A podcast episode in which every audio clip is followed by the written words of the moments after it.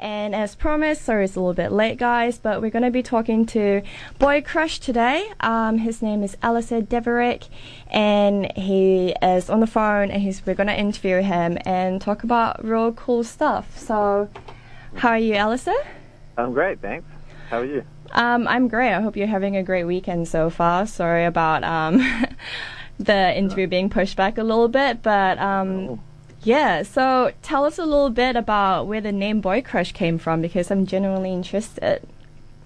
Um, well, it kind of, I kind of just was swirling around words that I liked, and just Mhm. kind of finding kind of two words that work together, or one word that worked together. And I had like, I was actually called. I was thinking about. I had a few on my short list, but um, it seemed like Boy Crush just really kind of fit together in a way that seemed to resonate with me, and also, yeah, I don't know, it has, it has good connotations to me about kind of like masculinity questions and. Um, Oh yeah. the only one unfortunate good thing was that um, it's like, well, it's not. I think it's unfortunate in that when- if you Google boy crush, there's just a lot of. It's, it's like a gay porn site, like a twin site. Um, I haven't tried googling it, but now Well, I'm kind of curious. So that's a little. I mean, it's pretty unfortunate to be honest. I would rather that that wasn't the case, but um, I have Mm. had quite a few fans, um, kind of mistakenly following me and liking my page and stuff because they think that I'm the porn site. Oh, that would be really awkward. No, it's fine. It's just more followers. that, that that's that, that is a good upside. That's a huge silver li- silver lining. Yeah, yeah, it's, yeah, it's fine. I mean, I like the vibe. It's just a little bit graphic for, um, you know, for grandma to search. um, are you gonna keep on keeping it, or do you want to change it at any point? Or Oh no, I like it. fair enough. I like it too. So I'll definitely be sure to Google Boy Crush ban rather Yeah. than um just Boy Crush. Yeah. Well, it depends what you want to see. that you're not wrong. That is true. um, so what genre would you generally type your music as? Um, I call it dance-oriented pop. Okay. So I guess it's just like I kind of, yeah, I'm interested in kind of like club music and dance music, and um, but every time I try and make a song that's like that, I end up having vocal ideas, and I end Mhm. up singing, and then I'm like, oh, it could use a bit of a chord change, and then I'm kind of like, I just end up turning it into a song instead of like a track, if you want to use those words. Mm, so like with, is it like opposed to, to just music or with singing in it? Am I Oh. getting this right? Oh, what what's that? Sorry. You said that it turns from like a track rather from a track Yeah. into a song. Like, what's the difference between that? Well, when I just, I, I mean, I don't really know, but what I mean by track is, you know, like if you're going to produce a piece of music, quite often Oh yeah. club setting, you would call it a track, and if you call it, it's going to have singing and lyrics, then I think maybe that's more of a, to me, that's more of a song. I get what you mean. Yeah. So I, I tend to gravitate towards the kind of putting in the vocal melodies and the lyrics and making it into a song. I think because of my history of playing in bands and Mhm. making pop music, basically. Right. Well, that kind of leads into my next question for you: is your songwriting process? Um, tell us a little bit more about that. Um, well, for this album, Desperate Late Night Energy, I kind of had a big list of song names because Mhm. when you start um, a, a, like a session or a, you know you start a Pro Tools or an Ableton session, um, you have to call it something, and you know you end up having a lot of like song one, song two, or you know the day of the week or something. So I tried to avoid that by thinking of some of some song names before I got started. That would kind of put me immediately into the right vibe. Mm-hmm. So, so one of the things I did was just look at um, a Wikipedia glossary of contemporary dance terms, and I just found ones that really kind of suited the, the, the kind of the vibe that I was going for. And one of the things that I was at was this um, photographer Yvonne Todd Okay. this series of like cult figures where she kind of photographs these people. I'm not sure if they actually are cult figures, but they're kind of like creepy cult people who are kind of good looking, but in kind of lycra and in kind of dance poses. Okay. One of, the, one of the photographs is called Moon Sap. And it's kind of that vibe that's a little bit new agey and a little bit confusing, but a little bit, but definitely compelling. And so, Ah, I've okay. All good things. like like frappe and Fra- primitive squat are two songs that they're like dance positions, but there's something like primitive squat to me. I don't know Mm. why it appeals, but it's just like you kind of think when I hear that word, I'm just like, what does that mean? Uh, I- I- it definitely uh, inspires interest.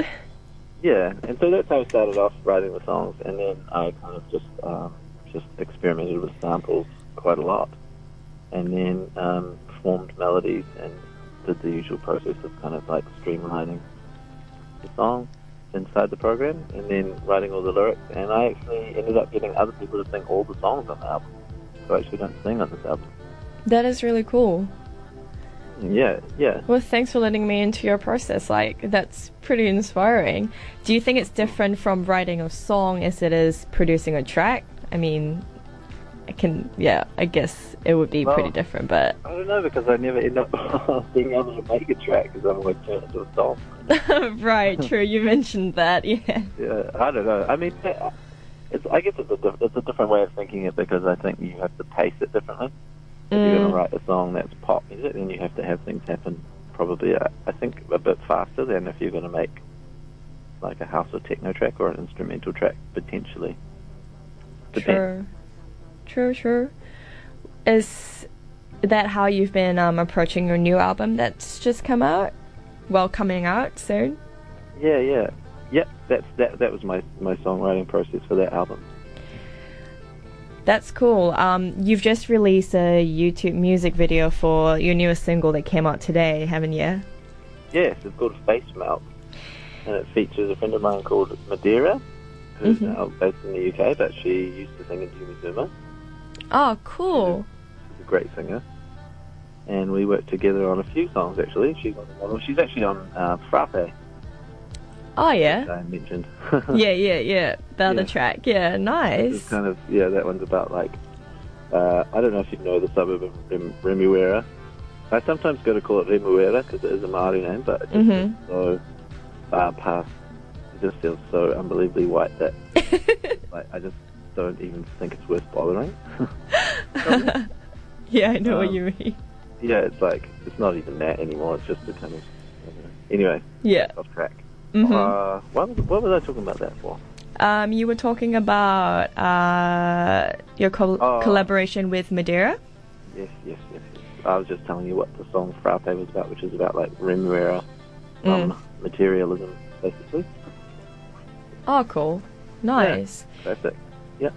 And Would then, um, no, but she was really great to work with. Um, Yeah. and yeah, and then so the video for that I filmed and also put out today, which is with, um, I made four videos actually with the New Zealand Company. Oh, cool. Yeah, I really enjoy doing that. Um, I need to check those out. yeah. That's very cool. Yeah. Yeah, so there's three. The, the the one I put out today was the third of three in a well a series. There was a series of three that was basically three kind of solo dance performances. Yeah. Um, it looks really contemporary ballet kind of um, music video thing going on when I saw it for Face Melt. Um, Yeah, yeah. it's really Yeah. cool. I enjoyed it. Oh, thank you. Yeah. Uh, would you say that's the coolest collaboration with an artist you've done, or tell me about the coolest collaboration you've ever done with an artist? I think this New Zealand Dance Company one has been the coolest because I just got to. Um, I I didn't tell them a lot. I just kind of gave them some references, and they just kind of were amazing at just being able to make something so strong from in so little time. Mm. and I just am just basically in awe of the way that these dancers can move and be in touch with their bodies. It's kind of crazy, hey? Yeah, it, it's it is. It's it's totally crazy that like the first day we, we, we got together, we had a day of rehearsal, and um at the start of the day, the choreographer whose name is Malia, she was kind of just taking them through some routines, and they were improvising to the song. The song Mhm. that that song was actually Holding Water um, with Chelsea Jade. Um, that has the video out, but they were they were improvising these moves, and she was choosing the ones that she wanted, and she got through. There were four dancers, she got through three of them, and then they kind of would they just learned those dances and she worked them down, worked kind of like put them into a sequence. Okay. And then at the end of the day, the choreographer was like, I don't actually think we're going to have quite enough material. Do you think that we could learn your one, Carl? And this was like sort of like four or five hours ago. He just made this dance up. And she was like, Can you teach them, the other dancers, this? And Carl was like, Yeah. And it was like, and then he taught the other three dancers how to do this, these moves, and they just within, you know, within like five or ten minutes, they were just all doing in sync this these moves that I was just like, I, I a couldn't do that, and b I just cannot believe how you could remember what you did five hours ago, and then you learn it. in five yeah. you know? Wow. Yeah, it was cool. I really liked it. So yeah, I'm sorry, I'm like a teenager about it, but No Right. worries. hey. enjoyed it. That's actually that's kind of amazing. Um, but oh yes, you were talking about um your new album coming up. Is this the album that you're going to be doing your music tour for? Yes, yep, yep. I'm gonna make it down to Dunedin. Yes. Um, your last and final shows down here, right? Actually, the first. Oh, the first. Yeah, yeah, Wowee. Um, so you're playing in Dunedin first, and then Auckland after. yeah. Dunedin, Auckland, Wellington. Nice. Have Or you probably a grandiose word. um have you played in Dunedin before? yes, yep. I played there. Um, actually, it was an event that you guys put on. Oh, okay. Yeah, at Refuel with um, actually, yeah, the name. Yeah, refill. It's called U Bar now, but still same Is it? establishment. Okay. yeah. Um, how do you find a Dunedin crowd down here? Oh, I, I love the Dunedin crowd. I think that they just like a big generalization, but there is a big appreciation for music, and you know, people are passionate about it, and people are Yeah. nice and welcoming, and yeah, I love, I love, I love playing in Dunedin. And cold a little bit. It is cold. It is I'm very not going cold. to say that, but you brought it up. But it is very cold down there. yes, because you're playing in June, so it'll be smack right in the middle of winter. So bring yeah, on clothing. yeah, yeah. I'll just bring my thermals. I know what to expect. I've been enough now. exactly. Um, so it's the 29th of June at the Cook. Yep, 29th on- at the Cook. Uh, Radio One listeners, you can get your tickets at undertheradar.co.nz. And Alistair, do you have any last words to say to our Radio One listeners? Tell us what's next in the future. Anything cool on the horizon? Uh, yeah, I mean, get the get this album out will be a very satisfying thing, and then um, I've been trying to write some more music with the singer who I've been working with, Carla, Mm-hmm. me live, and I have a whole bunch of remixes from some really cool people who I'm, which I'm really excited to put out. That's remixes of Desperate Late Night Energy, um, from like Lord Echo and Julien Dyne and this band Magic Touch in the US, and a bunch of other people. So, so yeah, there's a there's a, a whole heap of stuff. There's a couple more videos to come out. We'll be looking forward to that. Lots to do. Yeah. Yay. Um, thanks for so much for talking to us here on Radio One. Oh, thank you for having me. No worries. Um, catch him on tour down here in Dunedin at the Cook on 29th of June, as mentioned, and you can get your tickets um, from the website Under the Radar. And we're going to be playing his new single called Face Melt with um, Pop Queen and Madeira. Um, that collaboration we just talked about with a really sick music video that you guys should check out on YouTube. Um, thanks again, Alistair, for talking to us. Thanks for having me. No worries.